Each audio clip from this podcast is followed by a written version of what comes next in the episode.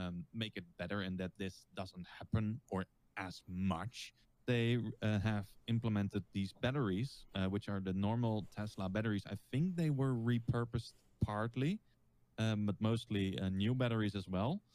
Um, and they calculated essentially the damage cost um, uh, in comparison if they had uh, outages and stuff like that, because that's the the power that is being essentially given into the system is quite expensive still, but they sell it for a little bit more Tesla themselves, because um, both the local jurisdictions and the Australian government didn't need to pay for any of the infrastructure that they put in place on that specific spot. Of course, the other infrastructure is on their node.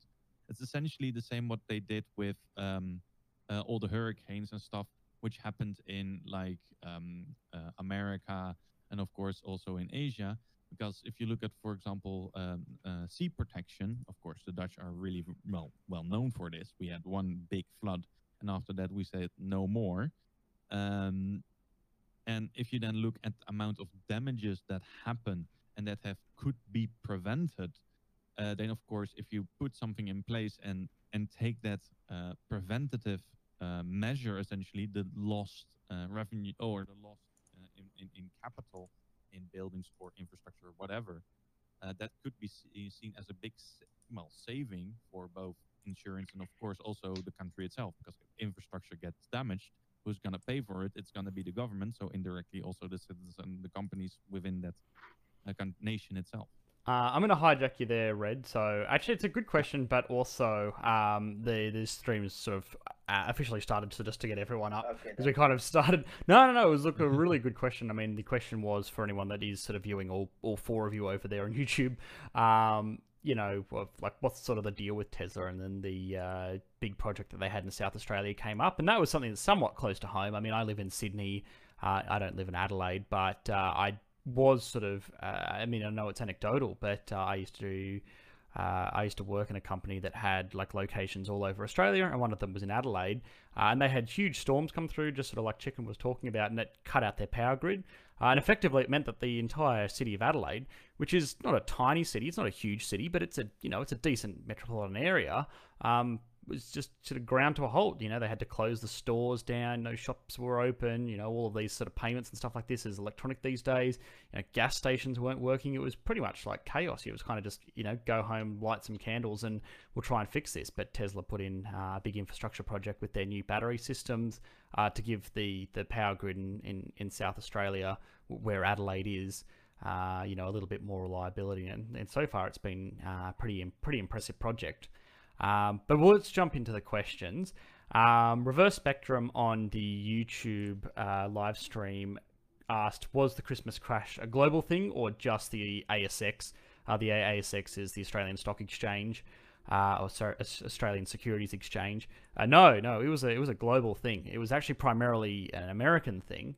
Um, that's why I focused like on the American market so heavily in the video. Uh, definitely the Nasdaq and, and the uh, um, like the S and P 500 were very very heavily affected. Pretty Um, much every single stock market in the world is pretty much linked with the Nasdaq and everything in New York. The entire world economy literally orbits around it. it's Even the most though- important yeah Even though, surprisingly enough, the American economy itself is the least jacked into the whole supply chain. It's pretty strange. Yeah, and it just Well- tends to be a general indicator of, um, you know, overall the world economy. Like the you know the world economy, the the the U, the US is kind of like the the bedrock, the default kind of economy in and amongst that. Um, I And- know, but like the, the thing, just think about that. There's only a couple other countries that, in an economic perspective, interact with the world less, and that's Brazil and a place as remote as Burundi. Uh, in in what sense? Sorry, uh, like in terms of a I think supply it's in chain. terms of uh, the amount of their economy reliant upon foreign trade. Right. Okay. Well, um, I mean that's probably a bit of a misnomer because th- a few things to take away from that.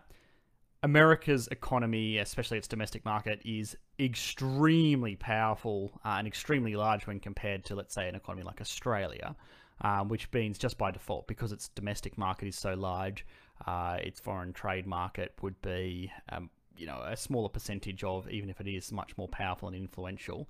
Um, the other thing to consider is the American economy has a lot of companies uh, that are international companies. When you think of companies like Apple, Amazon, Google, Facebook, Tesla, uh, Microsoft, uh, you know, even even big ones that are sort of located that are a bit older and sort of a bit more boring. Um, they're not just American companies; they are companies that operate worldwide and do have supply chains worldwide. So I don't think it's necessarily fair to say, oh, well, look, you know, their percentage of foreign tra- uh, trade to GDP is small, so uh, obviously, you know, they're kind of isolated and they don't have any effect on the world, and the world doesn't have any effect on them. Um, I, I think I understand where you're sort of coming from, and it seems a little bit funny, but uh, you know, America is is hugely influential on the world economy, and the world economy, by by default, is also hugely influential uh, on the American economy. Uh, another good question that came through the YouTube live stream: Why don't seasonal increases in profit, such as during the holiday season, bump up stock prices? Uh, so this is an interesting question, and again, I mean, it's it's kind of drawing the line between finance and economics, but uh, I think it's interesting, and and certainly it, it, ultimately sort of comes down to supply and demand, uh, and also speculation. So if I'm a stock investor, I know that December has Christmas in it. I just know that that's going to come around. I know that if I'm investing in, let's say, a, a retail firm, um, that I can expect that that retail firm is going to have higher revenues in the month of December than it is going to have in pretty much any other month during the year. Um, but it's easy to anticipate that. So it's already preempted into the price itself. So if I'm buying something like uh, I don't know what's a what's a retail chain in in America, I actually don't know. I would say something like Walmart. Big... Oh, of course, Walmart. Duh. Uh, probably should have known that. Silly me. Um, Target. Yeah, yeah, Walmart, Target. So Walmart's not huge in Australia, but Target, you know, there you go. Well, let's use Walmart as an example. Everyone knows Walmart. So if I'm investing in Walmart, I know that yeah, their revenue during December is going to be higher than any other time in the year. So if I'm investing in July, I sort of go, oh, okay, well, I know that you know, looking at an, a, an annual kind of revenue basis, I can expect something higher in December. So it's preempted, people already expect it, so there's no surprise. It's already factored into the price. What doesn't get factored into the price is their, you know, quarterly reports for the Christmas period. So if they say that we've had oh fuck, you know, it was a really terrible Christmas, you know, everyone was saving money, no one really wanted to buy gifts and stuff, and we sold massively under what we were expecting to, that will affect the price. Same thing is true in reverse. So if we have a really fantastic Christmas, we you know doubled our revenue targets or something obscene like that, uh, the stock price will massively increase. Um, but certainly, uh, stock prices for something that is as simple and as predictable as revenue during the Christmas period, it's already factored into the price. Um, so I hope that kind of makes sense. Uh, oh, sorry. Cactus Puncher one two three has been Oh, really yeah. trying to get my attention. Um, Yeah. yes, sorry. Um, is there a way to simplify welfare? A lot of poor people complain welfare is too complex and can be improved. Well, uh, massively off topic, um, but certainly I, I do believe so. Uh, it's one of those difficult things where, you know, we've looked at videos uh, and we've explored topics like universal basic income with Andrew Yang uh, before, where he just sort of said, uh, we'll keep it as simple as. You know, everyone in the economy gets $1,000 a month, no matter what. No matter if you're a millionaire CEO, no matter if you're a homeless person, you get $1,000, you get $1,000, everyone gets $1,000. Uh, that is certainly very, very simple, um, but it also has unintended consequences. Of course, you know, a lot of people very rightly sort of said, well, what the hell does this mean for inflation? Um, and it would mean that, yeah, the general price level of things would probably rise, uh, which means that the people that are depending on this $1,000 may be left behind the people that get it just as a just as an extra. The other thing um, to consider is, you know, welfare at the moment uh, is complicated because, in a sense, it has to facilitate uh, the needs of people that rely on it without facilitating exploitation. Uh, so, you know, obviously, if you're a single individual um, who's living on welfare, your requirements are less than, let's say, a single mother that has seven children. Now, I know there's a social argument around whether a single mother should be allowed to have seven children and live on welfare. I don't want to get into that. But um, from a simple functionality point of view, that single mother needs more money than a- an individual would. uh, which is the start of you know something where it's okay. Well, it gets a little bit more complicated. And then there are other things like people that are transitioning back into work. Let's say they picked up a casual job. Uh, they're working two or three days a week. They're getting a little bit of money, but not nearly enough to live on just yet. Um, you know, obviously, you need to factor in for that. You can't cut them off from their um, welfare because then they'll will say, oh, "Okay, I'll just quit the job because otherwise I'm not going to have enough to live on." Uh, and you can't sort of give them the same, otherwise they'll just stick to that and they'll never want to uh, move up towards full time work. Uh, so it's all yes, about the welfare trap. the welfare trap. Yeah. So there are uh, lots of considerations there, and ultimately it comes down to, uh, in, many senses, it kind of has to be a little bit complicated, and there's lots of proof and requirements involved to justify what you actually genuinely need uh, to stop people taking advantage of it. Uh, and there's also, you know, systems in place to make sure that they have a smooth transition back into work, uh, because the welfare trap is something that really, really important. So, Uh, um, in simplified form, not really.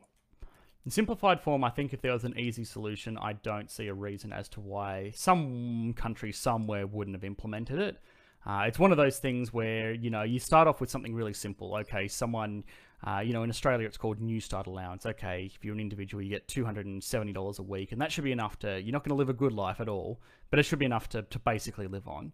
Oh, okay, cool. Well, what happens if someone's if someone's a student, and you know what happens if someone's got a, a son or a daughter, or what happens if someone has a disabled son or daughter, or what happens if someone is disabled, or what happens if they live in a high cost of living area, what happens if they do volunteer work, what happens? There's so many considerations that you have to factor into that a simple idea starts to become very complicated when you take into account, you know, human needs. Yeah, Would and I, I, I would also like to add another point on that, because um, and that's more of the other side where the government gets their money from taxation. Often taxation can be made very easy. Um, just a percentage of your i- income. Income is defined by this. Done.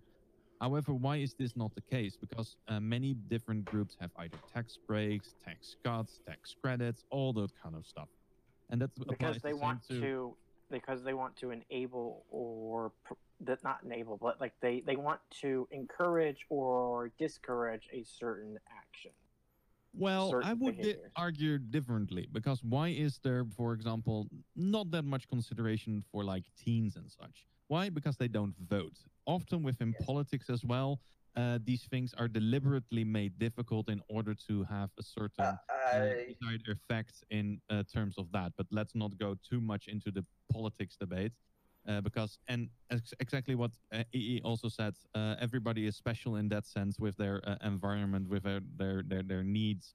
Meaning, can you make one thing for everybody, or does everybody need specialized care in that ca- case? So uh, it's a really big debate uh, in in politics at the moment. I Um, would just add a little something to it, just a little bit. Uh, think about farming subsidies. Those are only a thing in nations where farmers are deciding what. Every nation where farmers don't matter doesn't have farmer subsidies. That's Not yeah. really, but it, it, it is a very key factor. I know that in some economies. Yeah.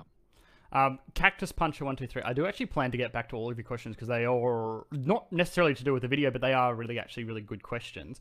Um, and sorry, it's just sometimes these things get a little bit derailed, and I actually want to derail it a little bit um, uh, uh, myself. Um, so for people that are sort of viewers of the channel or have been on these Q and A sessions or just sort of know me, uh, generally you'll know I'm um, like a Keynesian economist, and I tend to be more left leaning with my um, views on, on things like welfare and, and taxation and things of that nature, uh, which which actually puts me head to head with a lot of the uh, you know similarly very very smart and intelligent people on this server that uh, we've had really good conversations about. Um, but the reason I bring this up is uh, I also work in, in an industry where I look at you know the financials of, of clients and, and I do a lot of work with, with people of that nature. Um, and of course, I can't you know divulge anything too specific, but in Australia, uh, there are lots and lots. Of, we have a very very complicated welfare system. There are lots and lots of benefits that people uh, can be on. Uh, and, and one of the big ones is a family tax benefit, which isn't necessarily a tax break per se for, for individuals. Uh, it's a payment for the government for people that have children, uh, but are on sort of lower incomes. Now, I, um, you know, did work in, you know, let's just call it, you know, Family X, the Smiths, All right, I did work for with with the Smiths, and and there was a single income household. Um, you know, the, the gentleman from the household worked, and he earned about sixty thousand Australian dollars a year, which is roughly the equivalent of let's say forty five thousand American. Um, so not a very you know high income, but but you know probably about average. Nothing terrible, nothing to write home about. Uh, but he had um, a wife, a perfectly able-bodied wife, no disabilities or anything like that, uh, and four children. Now the four children were also um, you know able-bodied, no disabilities or anything like that. That that meant that they you know couldn't go to school normally or, or daycare or anything like that. Um, but he was receiving from the government uh, close to $60,000 tax free uh, on top of his regular income, as well as getting tax concessions and uh, the, the female, like the female, uh, the, the mother of the household was receiving something like, you know, $10,000 in, in government duties. So effectively, they were on a sort of $130,000 a year income. Um, and because of tax concessions and things like that, it was almost the equivalent of them earning $150,000 a year because that 60000 that they got from the government wasn't taxed. Um, and that was, and that puts them in sort of like a, a higher income range for, for a household, uh, especially, you know, in the area that they were, which was more rural. It was outside major cities. So my question to, to you guys, and I sort of actually kind of hand it back because I'm interested to hear your thoughts. You know, what, what are your thoughts on that? I mean, that's a uniquely Australian thing because of all of the kind of benefits that, they were able to kind of string together to, to get to this crazy number. Um, but yeah, I mean, a family that's, you know, generally low income, you know, single applicant employed, um, but is earning well and truly above um, the household average just because they have lots and lots of children and were able to take advantage of lots and lots of government. Hold on. So he's getting more money from the government than he is from working. He is.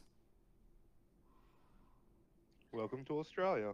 honestly, this kind of systems we have in the Netherlands as well. Um, I don't know if it is that crazy as you're telling me, but in my opinion, that's a terrible system. I'm I guessing. Yep.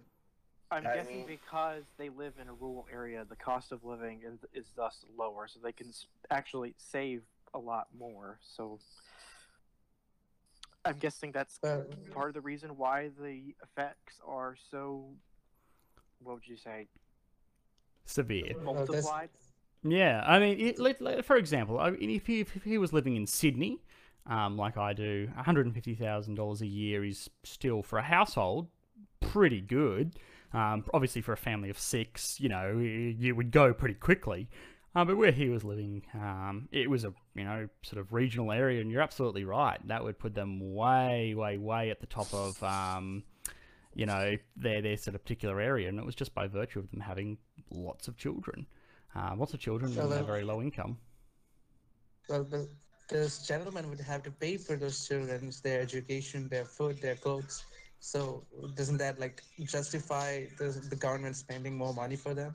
No, because education is free in Australia, as as far as I remember. So it's the government paying for their education, not their parents. Yeah, and and what you, about what? ab- What about others like other things like clothes, like food, and Yeah. stuff like that? Those Oh, are uh, extremely cheap. Absolutely. I mean, Yeah. that, that is a consideration. Australia is an expensive place. Uh, and as I sort of said, if you were um, living in Sydney, for example, where you know, houses are ridiculous, we played a game on this where I sort of made everyone guess how much. Um, you know, a, a house was worth, and they all sort of were off by multiple millions of dollars. Uh, yeah, that hundred and fifty thousand dollars would not go very far. But when you're talking about, you know, being in in some country town somewhere, uh, cost of living, you know, it's it's very similar to let's say, a, a, you know, midwestern kind of rural town in in the United States. Pretty low cost of living. Um, so the family tax benefit is kind of designed for families living in major capital cities. Sydney, Melbourne, Brisbane, Perth, which are very, very expensive. So it means when you have instances like this, holy crap, you know, they're able to put pretty much all of that money away. Um, but yeah, I mean, it's, um, uh, you know, it's, it's a big consideration, and, you know, and I'm always sort of in favor of, you know, more generous handouts, making sure people are taken care of. But I got to be honest, I was looking through this, I was like, holy crap, what, what am I doing? I just go pop out a few kids, live in the middle of nowhere, and like kick back. I mean, Jesus, this guy works part time, yeah. and Yeah. Man's playing the system. The Yeah. thing about the, the housing you said, I mean, are there no initiatives for high density urban housing in Australia, or is everybody just a big NIMBY over there? Well, in Anglo countries, there's a huge emphasis on home ownership. So that I mean, you can own an puts a- apartment. Yes, but we're talking about a home, like a house. Dude, we have 96% uh, ownership rate here in my country, and they are mostly apartment. They own the apartment. Yeah, I mean, I, I don't want to get into that whole, housing thing because that's a that's a completely different discussion, and we have a few more questions to answer. So, um, yeah, I mean, I, I just wanted to bring that up. Maybe it was just a, a platform to vent on. So, thank you for listening it out. Uh, quick question: E, what is your opinion on the new Star Wars movie? I have not seen it, um, which is ter- for love of God. If anyone ruins it for me, I will ban you forever. But I will say I'm a huge Oh. Star Wars. For, uh, do- don't do it. Don't do not do it. Um, I, kills Dumbledore. okay, all The only thing I heard in that sentence is challenge accepted.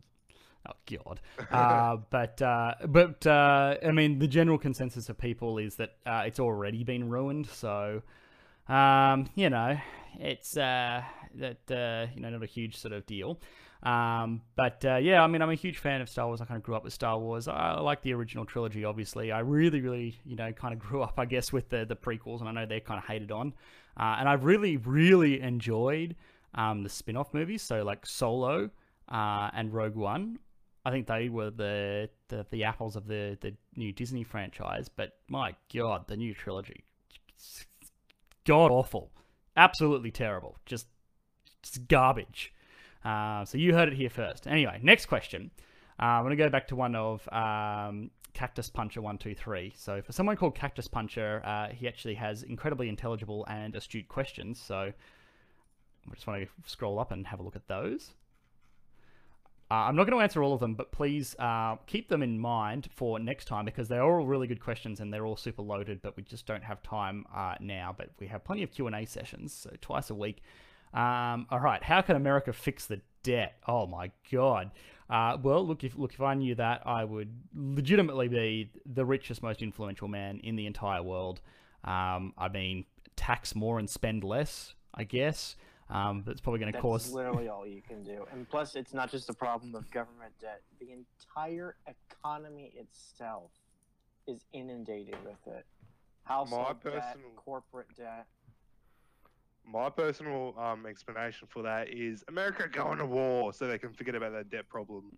yeah. I mean, not- uh, Well, that's like the government. Sure, the national government side, yeah, that would explain it. But on a state level, on a family household level, on a corporate level, this has been going on far longer than the interventions in Iraq and Afghanistan. This has I been going on since the 80s. I thought the also the thing majority debt problem was with um, university students, to be honest. Like they always That's a newer issue. That's a That- newer yeah, issue. that's Yeah. a newer issue. It, it is Yeah, actually I- really funny to see with, uh, especially America, how ingrained debt is to their culture.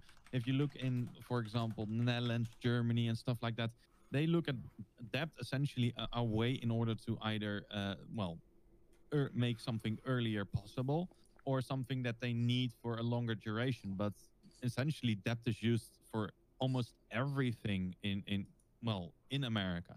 And that is not necessarily a bad thing, but you need to understand that over the longer duration of time, if you well lend money, it's gonna cost you money.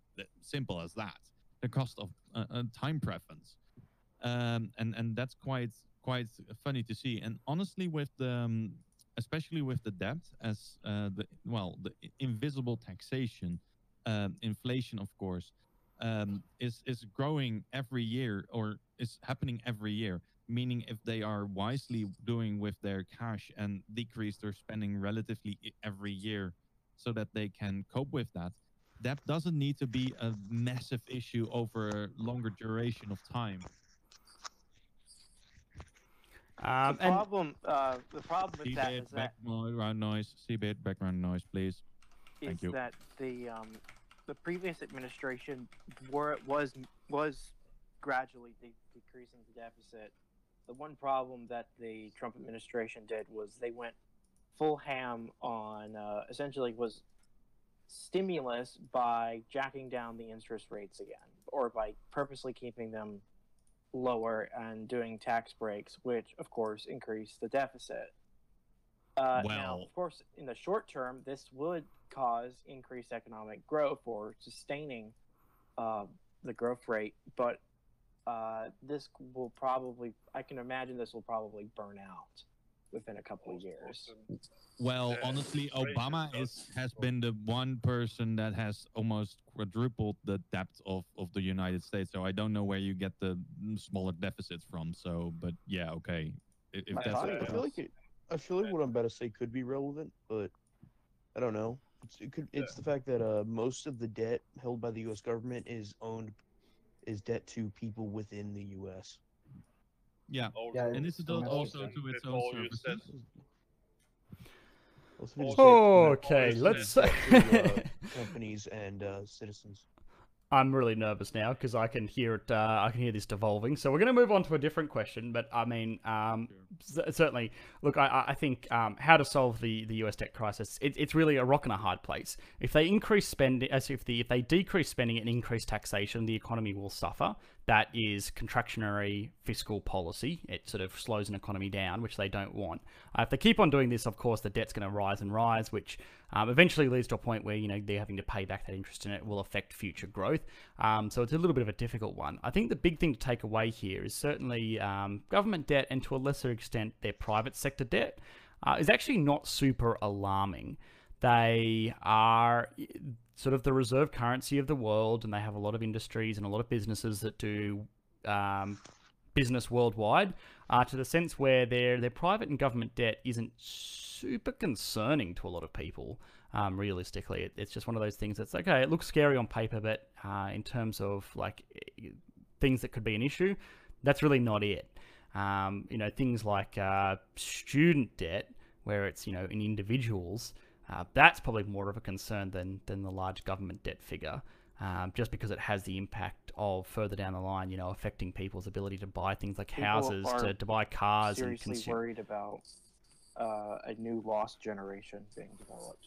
Yeah, exactly. You know, how are you supposed to buy a car or contribute to the economy, be a good little consumer if, you know, half your paycheck at the end of start the. Third World War and declare neutrality. That's, Oh, that's all God. We need. Simple, solved. I don't even know why I'm here. Yeah, Uh, the world destroys itself, and you help rebuild it, and you get all the money. That that's that's easy. oh, God. Would And America that- drive themselves into a recession again? uh, well, I Oh, don't man, think. don't that- even go to war. Just revert to tribalism. Oh, my. Um, and oh then my god. the last question I'm going to answer, because it's actually an interesting one, and one I, I, to be honest, haven't really thought about, is can government save money through military as uh, using the military as construction workers? Um, so that is certainly uh, an interesting question. I think the big thing to take away there is yes, I guess they could. I mean, effectively, they're using labor that they have spare from military bases, and, and certainly there are a lot of military personnel in the United States. Um, but I think it would probably require a lot of training. A lot of people don't realize the level of expertise you need to be to be a construction worker that wouldn't necessarily overlap with, let's say, uh, a majority of the military enlisted people uh, that would be, you know, make up infantry and, and services, and then so um, potentially. But the other thing to consider is even if it was possible, even if let's say, um, you know, standard infantry men or and women uh, were able to be trained to be construction workers. Um, Yeah, you're also taking away jobs from from other contractors and things like that. I, maybe it saves the government money, but it would probably have a pretty negative effect on the economy. I don't. I wouldn't really see the benefit, to be honest. Um, To I be think, honest, I think that That- the econ- the economy needs to be. I think a lot of the economy in the U.S. is actually formed either somewhat connected or directly connected to the government and its contractors. And to be honest, even though short term it'd probably ta be a hit, uh, honestly, in the long term, I think that'd be a good thing, too. that that's basically what North Korea do. Like with the military, they make them contra- uh, the construction work for almost like every that they do. Our biggest workforce in Australia here is um actually McDonald's. That's our biggest employer in Australia. is it actually McDonald's? I mean, I'm not. I'm not. I'm not Yeah. surprised, but uh, yeah, it makes sense because I mean, obviously, it's a large institution that requires a lot of manpower. I think in America, it's like In Walmart, uh, isn't it? It's Still, Walmart. yeah. It's Walmart. Yeah. I Uh, mean, there's three McDonald's here where I live right now, here in um Kiama, which is south of Wollongong. There's three here already. There you go. Well, actually, I had ne- legitimately never thought of that, but it, it makes sense that it would be McDonald's. I can't think of a like we don't really have Walmart as like a super dominant you know chain. We have a lot of um, grocery stores, and like they're all under larger groups. Uh, like Wesfarmers and Woolworths Group, but uh, they're not sort of all under the same brand name. So I guess yeah, yeah, it makes sense. Isn't that interesting? All right, so Von Krom has a an excellent question. Question for EE. Should I buy land in Bendigo to grow weed as weed and the sale of weed is slowly being legalized? I could get ahead of the curve and start selling in speculation that it would be decriminalized before I get caught. Uh, keep in mind, I don't know how to grow anything and I hate going outside. Um, Von Krum, so, uh, just do it, some mate. up- so I got some updated thing on it. Actually, no, it's the, the Department of Defense. It's the largest employer In Australia. Okay. Well, that, that also in sort sense. America. Oh, in America. Okay. Oh, in America. Yep. Yeah, yeah. It's Uh, actually uh, the biggest employer in the world with 3.2 million employees. The PLA in China comes next, then Walmart, then McDonald's. Oh, Uh, well, I thought actually, the Russia's uh, uh, defense was the, at around three million. Uh, I thought the Isn't PLA Russia- had more men than the American military. I don't more, know. me- more. This is up till 2010, so oh, okay. Yeah, it could have changed. Could, could have So changed. I, But I have a question for EE. yeah, go ahead. Uh, so, uh, countries have militaries, right? So America has a huge military force. So, uh, there there are benefits that America get from its military. Like, it, uh, the America could use its military to get political favors and economic favors from other countries. But also, the military takes away resources that could be used elsewhere. So, do you think that the military as a whole uh, is is it giving a net positive a net positive to the economy or a net negative impact? Uh, does it have a neg- net negative impact on the economy as a whole? Like, Um, so that's a really, really, really tough question, and it depends on what frame of reference you put at it. When you're talking about, you know, balancing a budget, it's of course a negative. It's an expense uh, to, to to have all of those people employed. Um, to a, it, you're not building infrastructure or anything with it. You're effectively putting it into things that go maintaining all boom. those super carriers. Yeah, um, of course. I mean, if you're looking at it from that lens, it's a pretty simple question to answer. Uh, my opinion is, is even in instances like uh, the United States, which often people are quite critical of the military of the United States because it's, you know, uh, they spend 10 times as much as all, all, all nine countries on the list combined, you know, all of which are allies or some, some metric like that. Um, and yeah, in a sense, that does seem obscene, but there's a lot that comes out of it. We've just seen right there the you know the defense force of the United States is the largest employer in the world. So that's a lot of people that you know might otherwise not be getting vocational training, that might not otherwise be employed, that might not otherwise be sort of contributing to skills that they'll later go on to benefit society. Um, you know, Not if to it- mention uh, all the uh, economic activity that they've spared the rest of the world from doing, not being tied up in defense spending. Yeah, so whether that's a positive for America or a negative, I'd say that kind of gets lost in the wash. Um, but there's also, you know, a lot to be said about. I was thinking about like world economy, but sorry. Oh yeah, well certainly yeah for the world economy, sure. And I think America, Uh, for for a lot of the criticism, is a very stabilizing force. Uh, you know, having that sort of there means that people are less prone to go and blow shit up just to steal their neighbors' resources and things like that. Because for a lot of times, you know, people give America crap for being the world police, but I would rather them be the world police than, than a lot of other nations on Earth. Uh, and I think for a lot of, in, in a certain sense, they also have that kind of mentality that we're here to promote business, we're here to, to become wealthier, uh, we're here to build stable industry around the world. And that's certainly been a force for good. I mean, also the, the American military did a lot of good with inventions. It invented penicillin, canned foods, a bunch of other stuff, jetpacks also.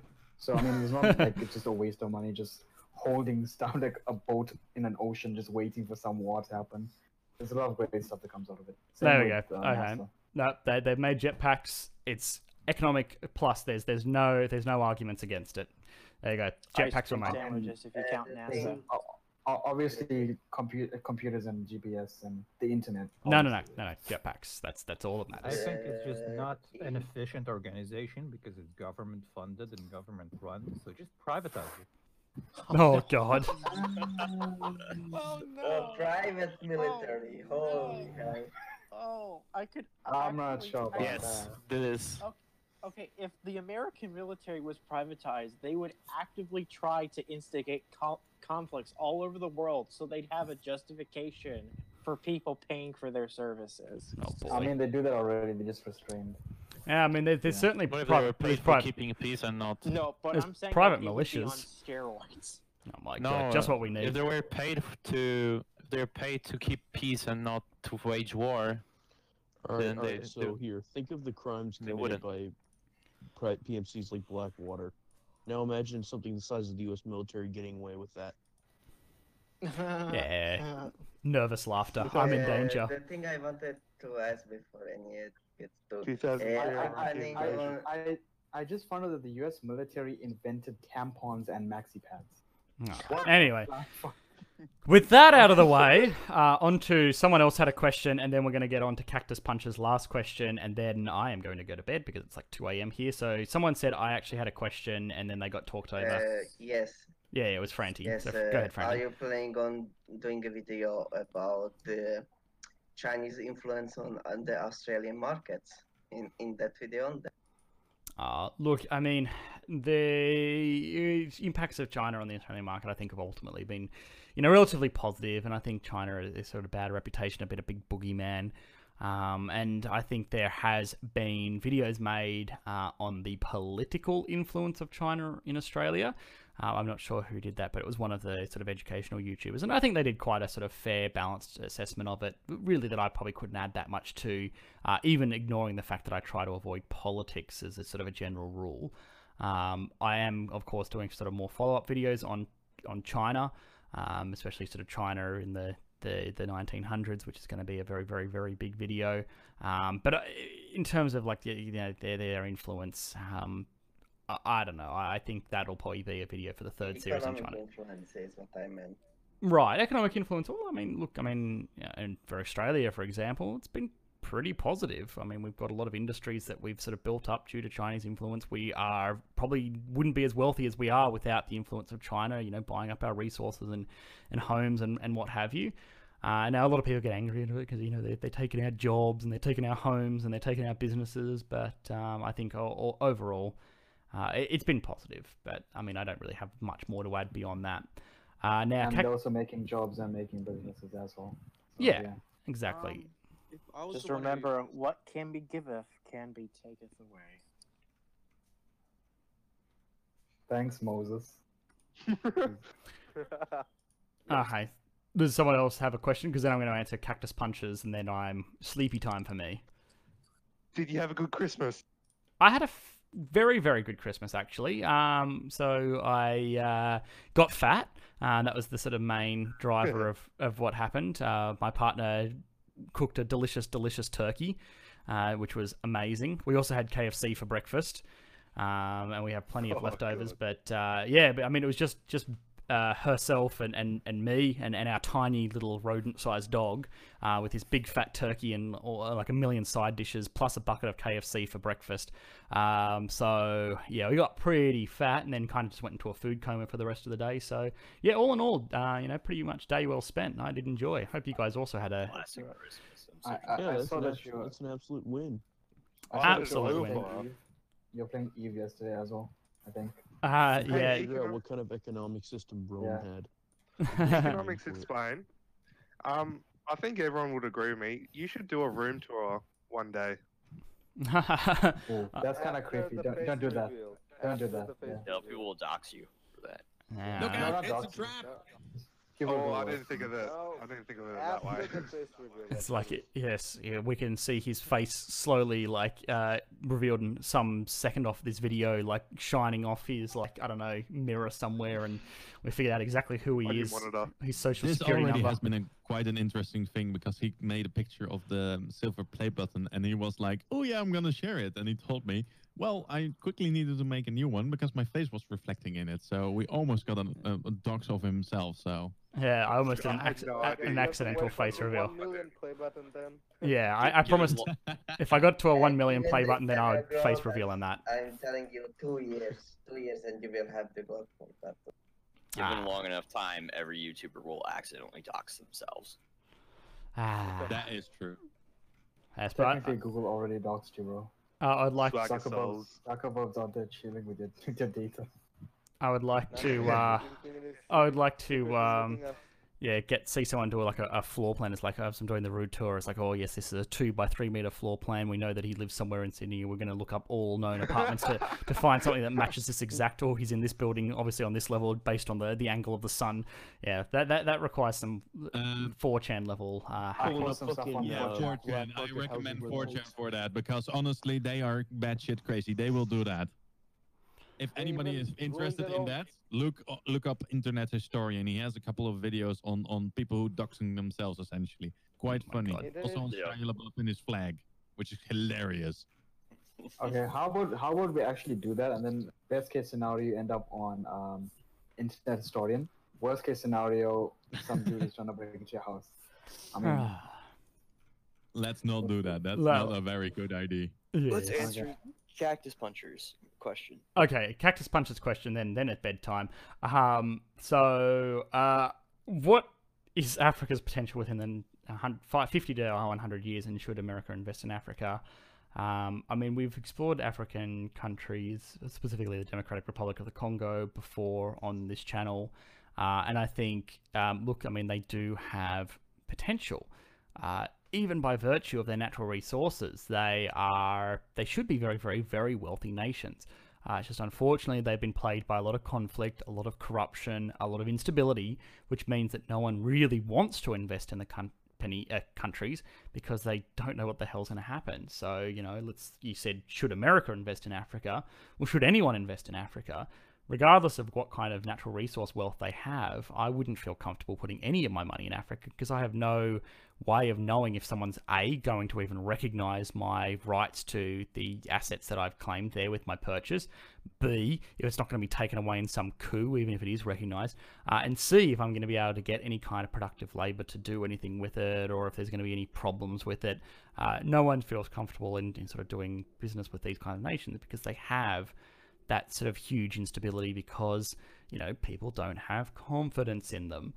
Um, now, if they turn that around and they there sort are, of, are alternatives like investing in um, sovereign bonds.